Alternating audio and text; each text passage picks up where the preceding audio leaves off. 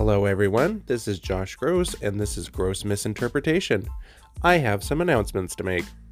Firstly, Chance will no longer be able to join us on Gross Misinterpretation. We appreciate his time on the show and wish him the best, but this means we are going to be on a little more of a hiatus while I find a new co host. Secondly, I know a lot of you were excited for this, and I did mention on six previous episodes how we were going to be discussing Dr. Sleep, but it's not going to happen. I, I couldn't even finish that awful train wreck of a book, let alone discuss it for any amount of time. And lastly, in the meantime, I have a brand new website up and going at bookdemon.net where I will talk about books, review books, try literary recipes, and everything else about books. So be sure to check that out when you have the time. And thank you very much for hanging in there during this transitional time, and we'll be back before you know it. Thank you.